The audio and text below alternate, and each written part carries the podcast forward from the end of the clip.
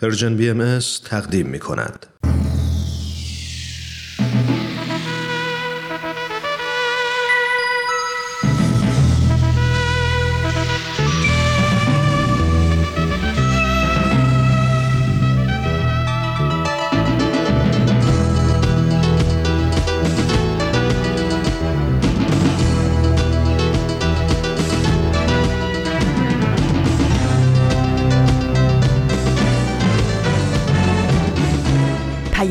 دوست.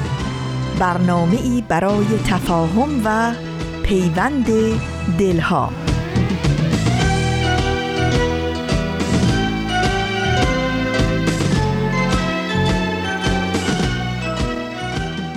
این یه پادکسته. پادکست هفت. امروز جمعه 27 تیر ماه 1399 خورشیدی. برابر با 17 ژوئیه 2020 میلادی. این یازدهمین قسمت از پادکست هفته.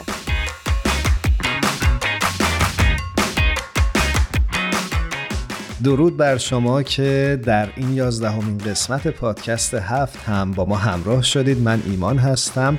به همراه آوا میزبان شما خواهیم بود. در طول برنامه امروز آوا خوبی؟ ممنون ایمان جان تو خوبی؟ منم خوبم مرسی فعلا که همه چیز در حال تغییر در جهان گرچه که تغییرش کنده اما فکر می‌کنم اتفاقای خوبیه که همه ما نسبت به زندگیمون یه نگاه تازه داریم پیدا می‌کنیم تو موافقی با این قضیه؟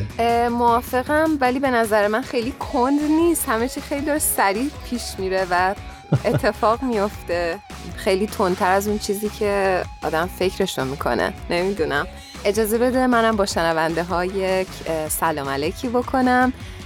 خیلی خیلی خوشحالم از اینکه در خدمتتون هستم. امیدوارم که بعد از شنیدن این برنامه حالتون خوب خوب باشه. چه آرزوی خوبی؟ بله.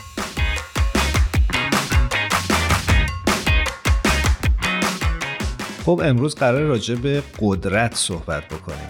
البته منظورم قدرت اجتماعی، سیاسی، نظامی و اینها هست و کلا مفهوم و ماهیت قدرت.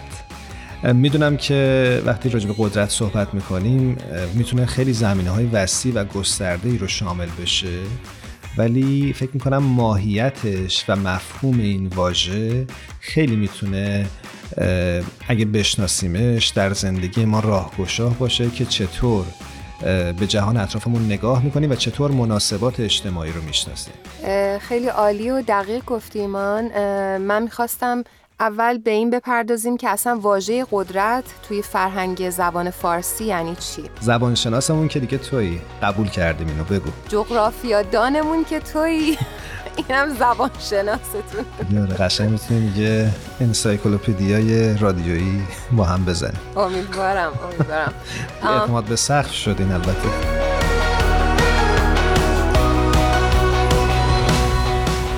ایمان اجازه بده من این واژه قدرت رو بگم به زبان فارسی. اون چیزی که دیدم و پیدا کردم قدرت یعنی توانستن و توانایی داشتن. و در فرهنگ زبان عربی این کلمه از ریشه قدر میاد و به معنای ظرفیت واقعی و حد نهایی و کامل هر چیزی هست. خیلی جالبه. آره خیلی وقتا قدرت رو با مترادف می‌کنیم با واژه سلطه درسته؟ یعنی من خیلی تو ذهنم اینجوریه. آفرین آفرین. آره منم خیلی این تو ذهنمه. و این مسئله در حوزه جامعه شناسی خیلی جالبه که یه سری تعاریف مثبت و منفی داره. هرچی که سرچ کردم متاسفانه تعاریفی که دیدم تعاریفی بود از قدرت سیاسی.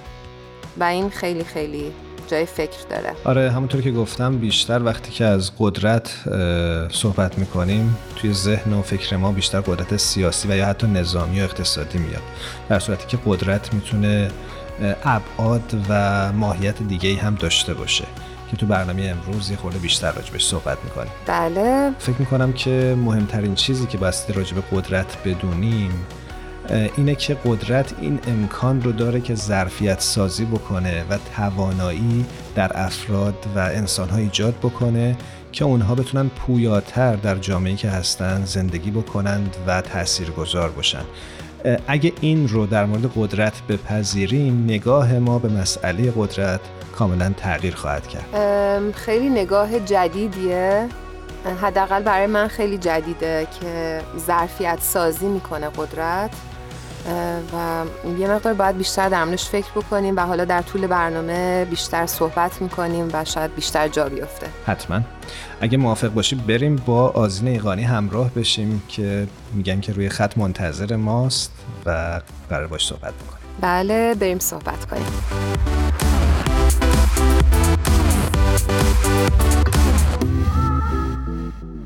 آزین عزیز بسیار خوشحالیم از اینکه دوباره در خدمتت هستیم. خیلی خیلی ممنون از اینکه به برنامه خودت اومدی. ممنونم آقای عزیزم و ایمان جان. خیلی خوشحالم که باز با هم هستیم یک روز دیگه. متشکر منم خیلی خوشحالم باید صحبت می‌کنم از اینجا متشکرم عزیزم. من خب از این عزیز امروز برامون چه مطلبی آماده کردی؟ ایمان جان امروز می‌خوام براتون مطلبی رو بیان کنم که در مورد بیانیه عمومی هست در مورد تعصب نژادی از طرف محفل روحانی ملی بهایان در ایالات متحده آمریکا که اخیرا منتشر شده. بسیار عالی. این بیانیه در حالی منتشر شده که فجایع اخیری در کنار تاریخ دیرین در آمریکا سبب شده. تا نجات پرستی علیه سیاه‌پوستان و دیگر شکل‌های تعصب مورد توجه افکار عمومی در ایالات متحده آمریکا و البته سراسر جهان قرار بگیره.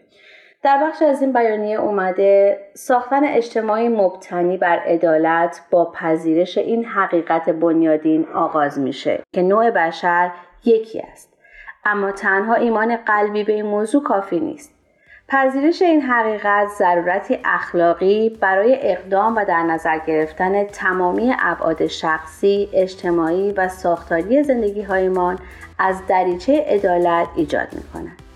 این پذیرش مستلزم سازماندهی مجدد اجتماع به نحوی بسیار عمیقتر از هر چیزی است که تا به حال تجربه کرده ایم و نیازمند مشارکت مردمان آمریکا از هر نژاد و پیشینه ای است. زیرا تنها از طریق چنین مشارکت فراگیری است که تغییر اخلاقی و اجتماعی جدیدی می تواند به وجود بیاید. بسیار جالب بود می‌خواستم بپرسم که چه تأثیری داشته این بیانیه در بین افراد جامعه باهایی در امریکا؟ جوانان در سراسر کشور به بررسی این مطلب پرداختن که این بیانیه چطور می‌تونه اونها رو در اقداماتشون برای مشارکت در ایجاد الفت و تفاهم بیشتر میان هم میهنانشون یاری کنه. و همچنین شرکت کنندگان در یک گرد همایی ملی اخیر با موضوع وحدت نژادی از ایده های این بیانیه برای روشن کردن بحث و گفتگوهایشون استفاده کردند. چه جالب. خیلی عالی. درسته. اینجا می‌خوام اضافه کنم که خانم میلمپل از اعضای دفتر روابط عمومی بهایان آمریکا میگن این پیام پرسش های عمیقی رو که مردم مطرح می‌کنن مورد توجه قرار میده. مردم آمریکا می‌پرسند که ما به عنوان یک اجتماع چه هویتی داریم؟ به چه چیزی اعتقاد داریم و چه چیزی رو تحمل می‌کنیم؟ چقدر دیگه باید اجازه بدیم که درد و رنج ادامه پیدا کنه تا به خودمون اومده و برای ایجاد تغییر اساسی اقدام کنیم؟ خیلی خیلی جالبه این سوالا. و به نظرم خیلی خوبه که این سوالا داره مطرح میشه. بالاخره از تو دل آمریکا داره این اتفاقا میفته. دقیقا. کاملا درسته. نازنین جون من یه مطلبی رو داشتم میخوندم. دوست داشتم که شما اینو برای ما عنوان کنی که آقای پی جی اندروز اشاره کرده بودن به مطلب بیگانه انگاری. اگه دوست داری. بله حتما بله حتما. آقای پی جی اندروز که ایشون هم از اعضای دفتر روابط عمومی بهایان امریکا هستند اشاره می‌کنن که در فرهنگ بیگانه انگاری که ما رو احاطه کرده تنوع به عنوان منشأ ضعف شناخته میشه. اما در حقیقت تنوع منبع غناست. وحدت در کسرت از نظر معنوی باعث تقویت اجتماع ما میشه. مرسی. چه مطلب خوبی بود. امیدوارم که همه ما به این فکر بکنیم که چطور می‌تونیم از این پتانسیلی که توی جامعه وجود داره و این تنوع فرهنگی و نژادی استفاده بکنیم و یه جامعه پربارتر و مفیدتر و پویاتر بسازیم. کاملا همینطوره. و خیلی جای خوشحالیه که الان به نظر میاد که تمام دنیا دارن به این موضوع توجه می‌کنن. دقیقا. جامعه بهایی که از سالهای پیش توجهش معطوف به این موضوع بوده و خدا رو شکر الان همه دنیا متوجه این موضوع شدن. ولی جامعه باهایی هم به نظر من داره عملیشو کم کم آروم آروم یاد می‌گیره. چون ما هم در مرحله تئوری بلد بودیم ولی داریم آروم آروم یاد می‌گیریم که چجوری عمل بکنیم. کاملا درست. ممنونم ازت آزین ایقانی عزیز. امیدوارم که هفته های آینده هم باید صحبت بکنیم. حتما. به امید یک روز دیگه خبر دیگه و با هم بودن دوباره. حتما. متشکرم. مرسی از اینجا. خدا خدا حافظ.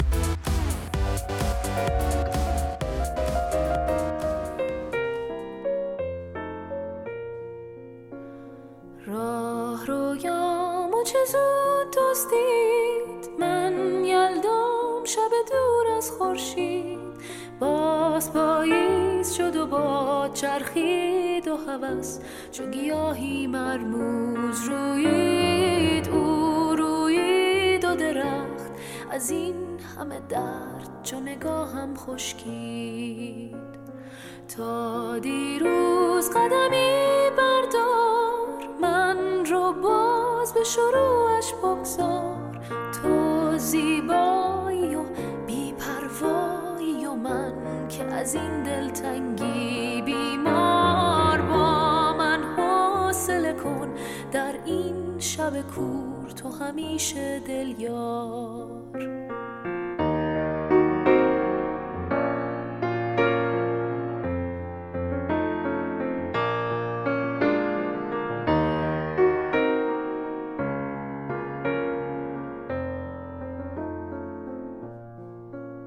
تو شب تکرار منی. گرچه بی من گرچه که دور دل من.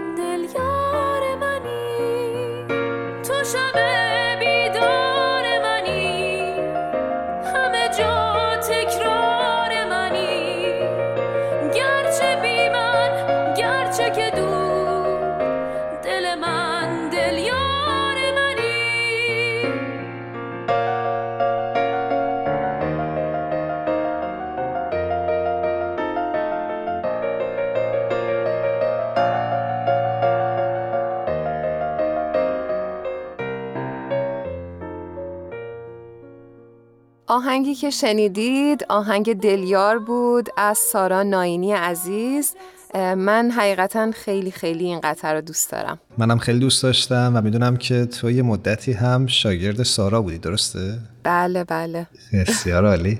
خب امیدواریم که سارا ناینی عزیز هم این پادکست رو بشنوه. هر جا هست خوب و سلامت باشه و ما بتونیم از کارهای زیباش بیشتر از قبل لذت ببریم. بله. فرد بسیار نازنینی هستن با اون صدای زیباشون. قطعا همینطوره. بله امیدوارم که موفق و معید باشن.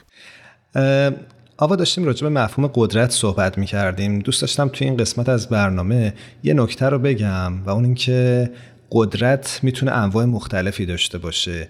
یا قدرت یک جانبه باشه که به شیوهی مستبدانه در جامعه یا در هر سیستمی بخواد عمل بکنه بیشتر از ارعاب روانی و یا فیزیکی بهره می‌گیره برای رسیدن به اهدافش؟ و در واقع همون چیزی که ما داریم توی جوامع می‌بینیم. درسته؟ در خیلی از جوامع. البته می‌خوام بگم شیوه دیگه هم وجود داره مثل قدرت رابطه ای که میشه گفت خود این هم دو نوعه. نوع اولش قدرت متقابل زمانی اتفاق میفته که دو تا فرد یا گروه قدرت نسبتا برابر داشته باشن و هیچ کدوم از اونها به دنبال افزایش قدرت خودشون برای غلبه بر اون یکی نباشن.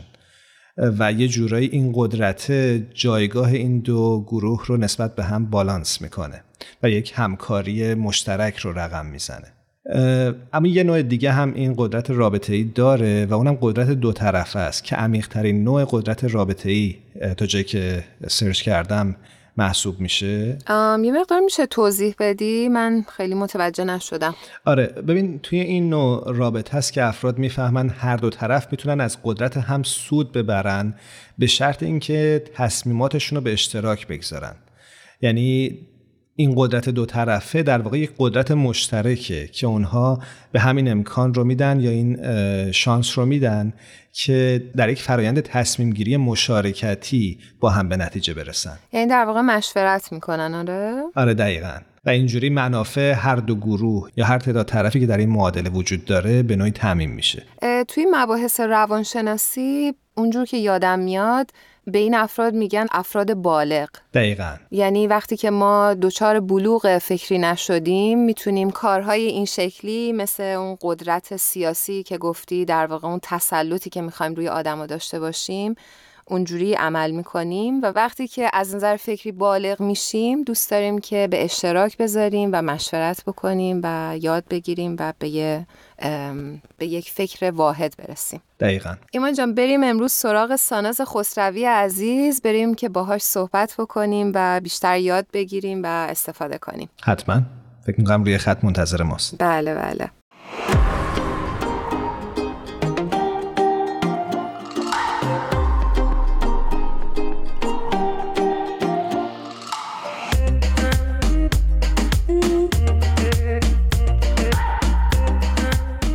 ساناز خسروی عزیز. درود میگم خدمتت. خیلی خوشحالیم از اینکه دوباره در خدمتتیم بسیار بسیار ممنونیم از اینکه دعوت ما رو دوباره پذیرفتی ساناز جان منم بهت سلام می‌کنم. خیلی ممنونم که دوباره این هفته هم تو برنامه حضور داری. من به شما درود میگم. خیلی خوشحالم که یه هفته دیگه در خدمتتون هستم. ساناز جان تو برنامه قبل در انتهاش فکر می‌کنم راجع به این حرف زدیم که رقابت یه فرهنگه و ما اون رو در گذر زمان از طریق کدهای فرهنگی یاد گرفتیم.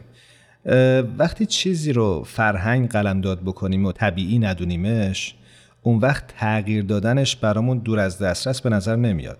یادم گفتیم که یکی از راه های تغییر فرهنگ شناخت گفتمان های قالبش هست و تاثیرگذاری بر اون گفتمان ها خوبه که تو برنامه امروز راجع به فرهنگ رقابت صحبت بکنیم و یکی از گفتمان های رایجش یعنی قدرت. میشه در این خصوصی خورده توضیح بدی؟ حتما. دقیقا همطور که گفتی یکی از گفتمانهای رایج در فرهنگ رقابت همین مسئله قدرته. مثلا وقتی میگیم یه نفر قدرتمنده بیشتر منظورم اینه که می‌تونه بر افراد زیادی غلبه کنه. و به خاطر همین سیستم های انتخاباتیمون رو اینطوری میچینیم سیستم های سیاسیمون و وقتی هم که اینطوری قدرت رو تعریف می‌کنیم در حقیقت قدرت در حقیقت یه چیزیه که ما باید حفظش بکنیم. با چنگ و دندون همه اون منابعی که در اختیارمون هست رو باید بسیج بکنیم تا اون قدرتی رو که داریم یا به دست آوردیم رو حفظ بکنیم. و ببخشید و همه رو باید له کنیم در واقع. دقیقا دقیقا. یعنی یک فرهنگ برد و باخت و برنده بازنده داریم. و خب داریم توی جامعهمون می‌بینیم. مثلا توی خیلی از کشورها افراد جوون نسبت به تغییرات اجتماعی یا مثلا شرکت در انتخابات و اینجور ارسا خیلی بی تفاوت هستن برای اینکه فکر می‌کنن که هیچ قدرتی ندارن در نتیجه هیچ تغییری هم نمی‌تونن توی جامعه ایجاد بکنن. یعنی اگه درست متوجه شده باشم به یک جور انفعال می‌رسیم درسته؟ دقیقا دقیقا. یعنی فکر می‌کنیم که اگر که می‌خوایم یک تغییر رو ایجاد بکنیم باید قدرت سیطره و سلطه‌جویی بر بقیه انسان ها داشته باشیم. یا مثلا پول داشتن رو برابر با قدرتمند بودن می‌دونیم. یعنی اگر که کسی پول داره می‌تونه تغییر ایجاد کنه می‌تونه سلطه و سیطره داشته باشه بر دیگران و در نتیجه انسان قدرتمندیه. سانس جون این مطلبی که اشاره کردی به نظرم شاید خیلی جنبه نظری نداشته باشه. یعنی در دنیای واقعی ما همینو می‌بینیم. یعنی می‌بینیم که کسایی که ثروتمندن در واقع قدرت بیشتری دارن و در دنیای سیاست حالا هر جای دیگه می‌تونن تاثیرگذاری بیشتری داشته باشن. آیا نظرت نیست؟ خیلی سوال خوبی پرسیدیم من فکر می‌کنم که اگر که بخوام به این سوال جواب بدم دو تا موضوع می‌تونم مطرح بکنم. یکی اینه که اون درکی که ما از قدرت پیدا کردیم خیلی محدود شده به همون مثال هایی که من زدم. یعنی قدرت سیاسی یا مثلا قدرتی که با داشتن ثروت و پول همراه هست ولی یک سری قدرت هایی هستن که مربوط به قوای روحانی انسان هستن و ما اونا رو نادیده می‌گیریم معمولا. مثل قدرت عدالت، قدرت محبت، قدرت اتحاد. مثلا شما اگر که می‌خواین یک بیمارستانی رو بسازین یا یک پلی رو بسازید شاید علاوه بر اینکه حالا به بحث بودجه احتیاج داریم ولی بیشتر از اون به بحث همکاری و اتحاد احتیاج داریم. در حقیقت به خاطر اون تعریفی که ما از قدرت داشتیم سیستمایی که به وجود آوردیم رو هم بر اساس اون ساماندهی کردیم. به خاطر همینه که این از مرحله نظریه خارج شده ما داریم توی جامعهمون هم می‌بینیم. یعنی گفتیم که قدرت سیطره پیدا کردن بر آدم هاست. پس بیام یه سیستمای سیاسی درست کنیم که حزبی هستن اگر که من یه قدرتی رو به دست آوردم یه کاری کنم که این مادامولوم بشه یا بتونم افراد بیشتری رو زیر سلطه خودم بیارم. یعنی همشون نشأت گرفته از اون تعریفیه که داشتیم. در نتیجه سیستمامون هم همونطوری ساماندهی شدن. ممنونم از توضیح. خواهش می‌کنم. ساناز جان اشاره کردی که بایستی این گفتمان و تعریفش رو تغییر بدیم. اگه بخوایم این کارو بکنیم تعریف جدیدمون از قدرت چی می‌تونه باشه؟ من فکر کنم که اگه بخوایم یه تعریفی از قدرت ارائه بدیم می‌تونیم بریم سراغ تعریفی که گیدنز هم ارائه میده و میگه که قدرت یک قابلیت برای رسیدن به هدفه. و وقتی که قدرت قابلیت توی محیطایی که ما رقابت داریم و اون روابطمون خسمانه هست ما همیشه یه برنده بازنده داریم یا یه شرایط باخت باخت داریم. مثلا اگه یه مثال براتون بزنم اگر که نابرابری قدرت داشته باشیم اینطوری میشه که خب نتیجهش تقریبا مشخصه دیگه. اون کسی که قدرت بیشتری داره بر اون کسی که قدرت کمتری داره غلبه می‌کنه. و اگر که برابری قدرت داشته باشیم اینجا باز هم چون روابطمون خسمانه هست به یه حالت سازش یا بنبست می‌رسیم. مثلا توی دنیا اگر نگاه کنیم خیلی از اوقات کشورها مجبور میشن که سازش بکنن. یعنی در حقیقت برنده بازنده نداریم ولی حالت باخت باخت دارن. ولی از اون طرف وقتی که قدرت برای ما تعریفش قابلیته و روابطمون هم همیارانه و بر اساس همدلی هست و تعاون هست. حتی اگه نابرابری هم داشته باشیم روابطمون نتیجهش برد برد میشه. سالز جون میشه تو این زمینه برامون مثال بزنی؟ آره حتما. مثلا شما توی یک خانواده که پدر و مادر داریم و یک فرزند پنج ساله داریم برای مثال خب ما مناسبات قدرت داریم دیگه درسته؟ ولی از اون طرف نابرابری هم داریم. پدر و مادر قدرت بیشتری دارن و مثلا فرزندشون حالا قدرتی نداره. ولی چون روابط همیارانه هست توی اون خانواده نتیجهش میشه تواندهی یاری رساندن آموزش و پرورش. و در حقیقت یه حالت برد برده هم پدر مادر توی این روندی که قدرت دارن دارن پیشرفت می‌کنن همون فرزندشون رو دارن یاری میدن و اون هم پیشرفت می‌کنه. دارم فکر می‌کنم روی همین کلمه همیارانه. اگه توی این محیط های همیارانه که بهش اشاره کردی برابری قدرت داشته باشیم چه اتفاقی میافته؟ درسته. یعنی علاوه بر اینکه ما قدرت رو قابلیت تعریف می‌کنیم اون که روابطمون هم چجوری باشه خیلی مهمه. یعنی دقیقا همون چیزی که گفتی. اگر که توی یه خانواده ای نابرابری قدرت هست بین پدر و مادر و فرزندان اگر که اون روابط همدلانه و بر اساس تعاون و همیاری نباشه میشه همین سیستمای پدر سالاری یا اینکه فقط یک نفر در خانواده حق انتخاب و حق اظهار نظر داره. یعنی بازم میشه سلطه جویی همین که قدرت رو به عنوان قابلیت تعریف کنیم و همین که بر اون روابط همیارانه هم تاکید کنیم مهمه یعنی جفتشون با همدیگه هستن. چه جالب. سانز جون من داشتم فکر می کردم که در واقع توی هر دو موزه یعنی هم خانواده و هم بیرون از خانواده یعنی در جنبه در حوزه سیاسی اقتصادی و جامعه که ما داریم توش زندگی می‌کنیم اگه این قدرت رو ما بلد نباشیم و آموزش درست ندیده باشیم این نتایج اسفبار رو به بار میاره و در واقع ما به حکم غریزمون ممکنه عمل بکنیم و ممکن نیست. همینطور عمل کردیم در واقع. و این همه ظلمی که ما می‌بینیم متوجه میشیم که طبق قرایز عمل کردیم و قدرت رو یاد نگرفتیم. اگه برابری قدرت داشته باشیم در حقیقت یه تواندهی متقابل صورت می‌گیره. مثلا یه زن و شوهر اگه در نظر بگیرین خب هر دوشون قدرت دارن حالا قدرت برابر دارن روابطشون هم یارانه و بر اساس تعاون هست. و در مسیر زندگی با هم دیگه تلاش می‌کنن هر دوشون رشد می‌کنن و در مقابل به رشد دیگری هم کمک می‌کنن که نتیجهش میشه همکاری، نیرو افزایی، هماهنگسازی، رشد و پرورش میشه. سانز جون می‌خواستم بپرسم وقتی راجع به تغییر این مفاهیم صحبت می‌کنیم منظورتون اینه که سلسله مراتب قدرت قرار از بین بره؟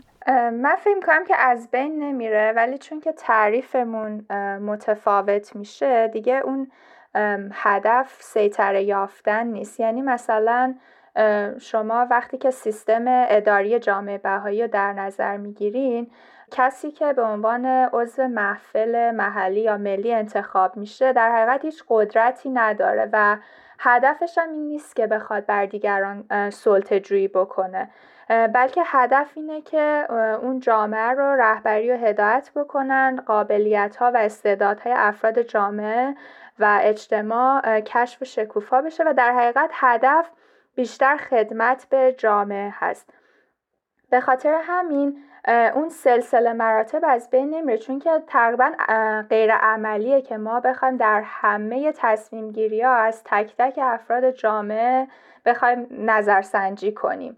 ولی در وقتی که افراد خودشون میرن یک سری افرادی رو انتخاب می‌کنن به عنوان نماینده اون افراد مسئولیت تصمیم گیری رو بر عهده می‌گیرن. حالا در کنارش مشورت هم هست با اعضای جامعه و در مقابل افراد جامعه می‌تونن روی مسائل دیگه که مربوط به جامعه هست تمرکز بکنن. در حقیقت چون که هدف مؤسسات سلطه‌جویی نیست و قدرت رو اونطوری تعریف نمی‌کنن. یک اعتماد متقابل هم به وجود میاد یک حس تعلق هم به وجود میاد که افراد و مؤسسات و جامعه در کنار همدیگه دارن به سوی اون هدف مشترکی که دارن پیش میرن. ممنونم ازت ساناز خسروی. در انتها می‌خواستم ازت بپرسم که چرا اصلا مهمه که این مفاهیم فرهنگی اجتماعی رو در عرصه گفتمان قدرت بخوایم تغییرشون بدیم؟ فکر جوابش خیلی ساده است. ما معمولا همونطوری عمل می‌کنیم که فکر می‌کنیم. اگر که قدرت و ستیز جویی و برتری طلبی و سیطر یافتن بر دیگران بدونیم خب نهایتا هم همونجوری رفتارهای روزمرهمون رو ساماندهی می‌کنیم سیستمامون رو همینطوری ساماندهی می‌کنیم. به همین دلیل مهمه که اون مفاهیم در ذهن ما تغییر بکنه که در نتیجه رفتارمون تغییر بکنه و این بشه اولین قدم در تغییر فرهنگ رقابت. ممنونم ازت. ساناز جون می‌دونی که این قسمت از برنامه ما اختصاص داره به خودت که برای ما یه ترانه انتخاب بکنی. من آهنگای رضا بهرام رو گوش می‌کنم خوشم میاد. اگر یه آهنگ از اون به انتخاب خودتون پخش کنید ممنون میشم. حتما. قبل از اون باید خداحافظی می‌کنیم و امیدواریم به زودی دوباره باید صحبت بکنیم. مرسی از وقتتون. ممنون سانز جون. خیلی خیلی استفاده کردیم. خدا نگهدار. خدا نگهدار. کاش راه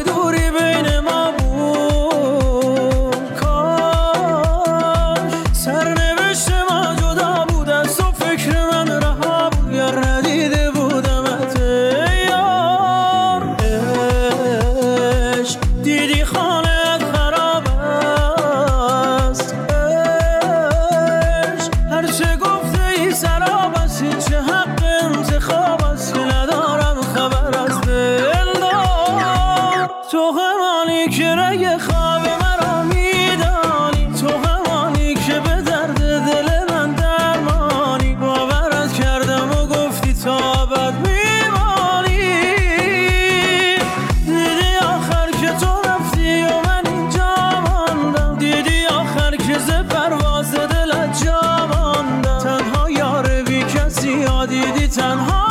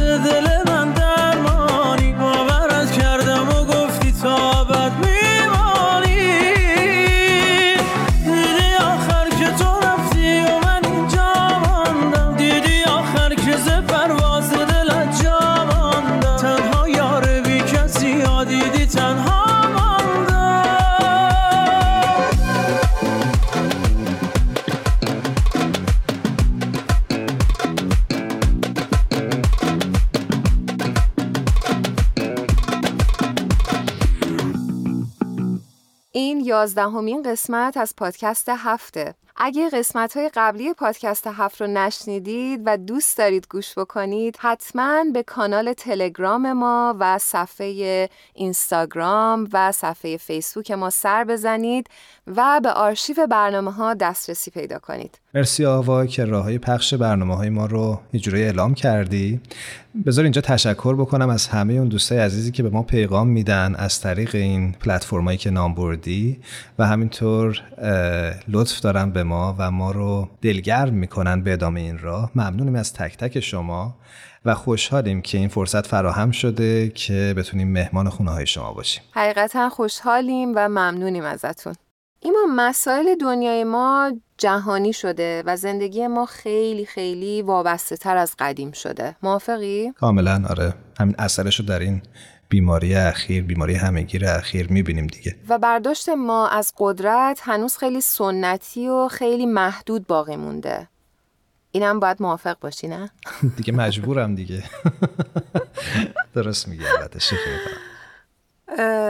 بله ولی ام جالبه برای من که مفهوم قدرت در دیانت باهایی اینطور هستش که قدرت رو به عنوان یک قابلیتی نامحدود برای ایجاد دگرگونی و تحول در نظر گرفتن و اونو در تمامیت نوع انسان جای دادن.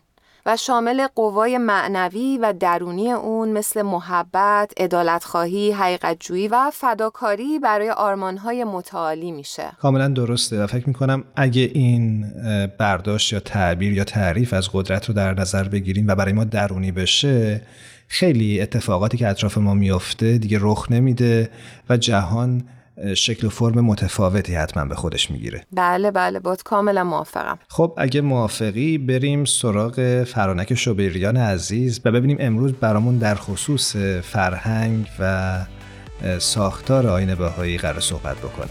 بریم با فرانک جون همراه بشیم.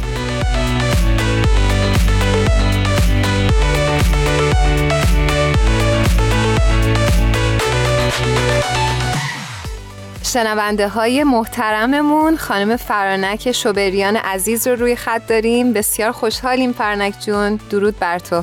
درود بر تو آوای عزیز. ممنونم متشکرم از دعوتت و از خوش آمدگویی خواهش می‌کنم. منم به درود میگم فرانک جان خیلی خوشحالم که این هفته هم با ما همراه شدی. درود به تو ایمان عزیز و متشکرم. من یه توضیح بدم.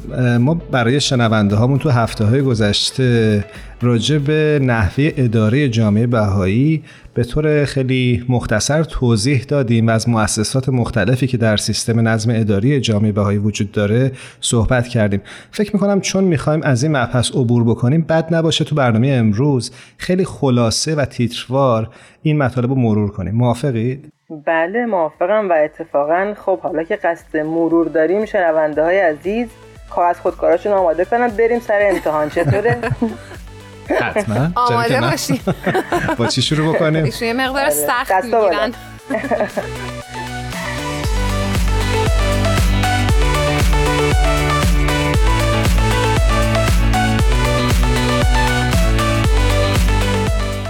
خب ما منتظریم. بفرمایید.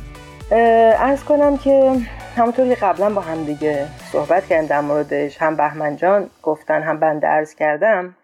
امور جامعه بهایی از طریق نظامی از مؤسسات که هر کدوم دارای یه هیته مشخصی از اقدام هستن اداره میشه.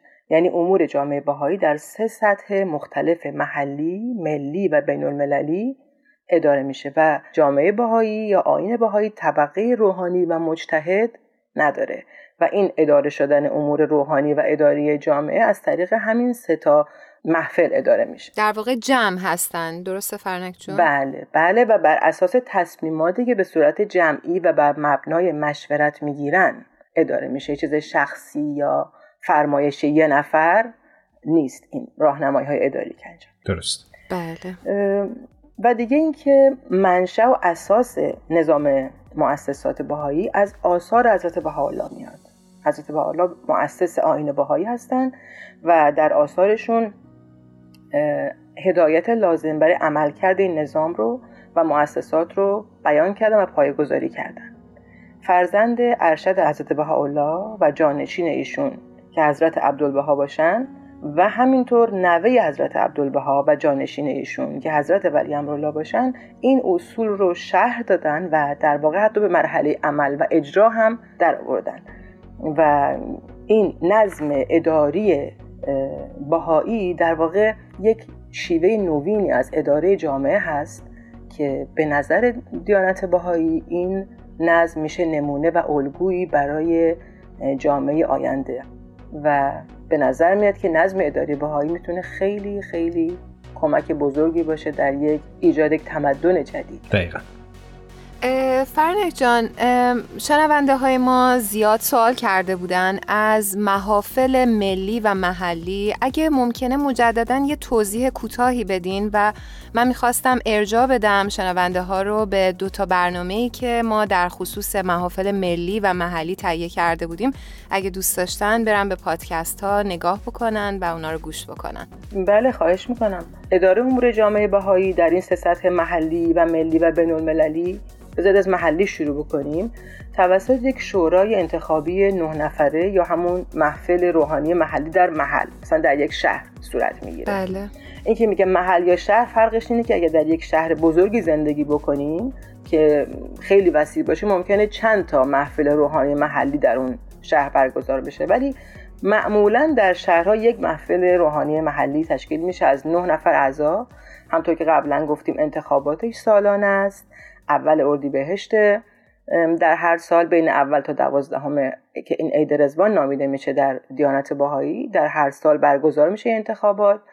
و همونطور که عزیزان می‌دونن همه 21 سال به بالاها که به هر نحوی در جامعه باهایی با هم آشنا شدن در جلسات در مشاورات مؤسسات یا هر جا اینها میان و نه نفر رو روی کاغذ به طور سری عمومی و آزاد یعنی که تبلیغات و پروپاگاند نداره دیانت بهایی نه نفر از اعضای 21 سال به بالا رو که فکر می‌کنیم برای اداره امور جامعه اون خلوص و توانایی و قابلیت لازم رو دارن می‌نویسیم و خب اون نه نفری رو که بالاترین رأی رو در اون منطقه بیارن در اون محل بیارن میشن محفل روحانی محلی اونجا. و در سطح ملی چطور؟ بله و در سطح ملی دوباره همون نه نفر هستند و دوباره همون سال یک بار هم انتخاب میشه یعنی عید رزوان هر سال.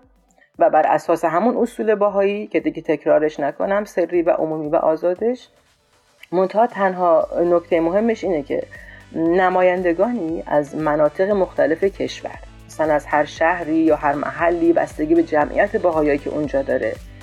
نمایندگانی دوباره توسط مردم انتخاب میشن. این نمایندگان میرن به سال پایتخت اون کشور یا هر جایی که اون کانونشن ملی یا انجمن شور ملی هست. اونجا گرد همایی دارن و اونجا در اون گرد همایی بعد از اینکه با هم آشنا شدن دوباره با رأی مخفی نه نفر رو انتخاب می‌کنن که این نه نفر برای یک سال بشن محفل روحانی ملی اون کشور. خیلی عالی. درست. خب ما به سطح محلی و ملی اشاره کردیم. خوبه که یه نگاه دوباره هم داشته باشیم به نحوه اداره جامعه بهایی در سطح بین المللی در سطح بین المللی اداره امور جامعه بر عهده بیت العدل اعظم یا همون شورای حاکمه بین المللی دیانت باهایی هست. بر نظر شخص بنده حقیقتا این جمع یک شاهکار هست. حالا هرچی عزیزان بیشتر در موردش مطالعه بکنن و بدونن و خود پیام های بیت العدل اگر مطالعه بکنن به شاهکار بودنش بیشتر پی می‌برند. ولی در مورد چگونگی انتخاب این نه نفر هم همونطور مثل سابق همون نه نفر هستند برای این جمع.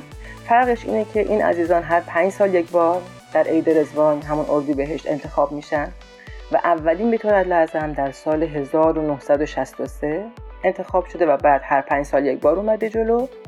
این انتخابات در واقع با برگزاری کانونشن بین المللی یعنی همون گرد همایی بین المللی باهایی در عید رزوان بین یک تا دوازده عید رزوان برگزار میشه و در این گرد همایی اعضا دور هم جمع میان تعمل می‌کنن مشورت می‌کنن درباره امور جامعه در مورد سراسر جهان چون جای مختلف دنیا آمدن تجربه ها رو با هم به بررسی و تعمل می‌ذارن و بعد از چند روز نه نفر رو انتخاب می‌کنن که بشن اعضای بیت العدل اعظم. برای پنج سال بعد. بله اعضای بیت العدل اعظم برای پنج سال بعد. بیت العدل اعظم وظیفه به کارگیری تعالیم حضرت بهاءالله مطابق با نیازهای یک اجتماع همیشه در حال پیشرفت رو به عهده خیلی جالبه. این خودش نکته است که به شاهکار بودن این مؤسسه خیلی تاکید می‌کنه. یک اجتماع همیشه در حال پیشرفت. بله. بله واقعا این چیزی که الان همه مردم دنیا نیازش رو می‌دونن که ما نمی‌تونیم با تعالیم قدیمی همیشه تا ابد پیش بریم. و اینکه راکد نیست و همیشه پویاست و در حال تغییر هستش. دقیقا دقیقا. همه ما می‌دونیم آپدیت شدن چقدر مهمه از همین تلفنامون هم می‌تونیم متوجه بشیم. دقیقا. و این بیت لازم این کار رو انجام میده. در واقع قوه قانونگذاری هم داره. اونم در چه مواردی؟ در مواردی که حضرت بهاءالله تفصیل و توضیح بعضی از امور رو واگذار کردن در واقع به طور لازم. چرا؟ برای بنا به همین اصل جامعه در حال پیشرفت. حضرت بهاءالله اصل رو بیان کردن ولی بقیه قانونگذاری های روی اون اصل رو موکول کردن به وظیفه بیت لازم الهی. خیلی ممنونم. سپاسگزارم ازتون. فرنک عزیز. خواهش می‌کنم. شما هم امتحانتون دادید. دیگه 20 دیگه بعد که بتونیم سربلند بیرون به ما 20 دادی. انشالله. آره. مرسی فرنک جون. خیلی خیلی استفاده کردیم. ممنون از وقتت. اختیار دارید. خدا نگهدارت. خدا نگهدار. وقتتون بخیر. خدا حافظ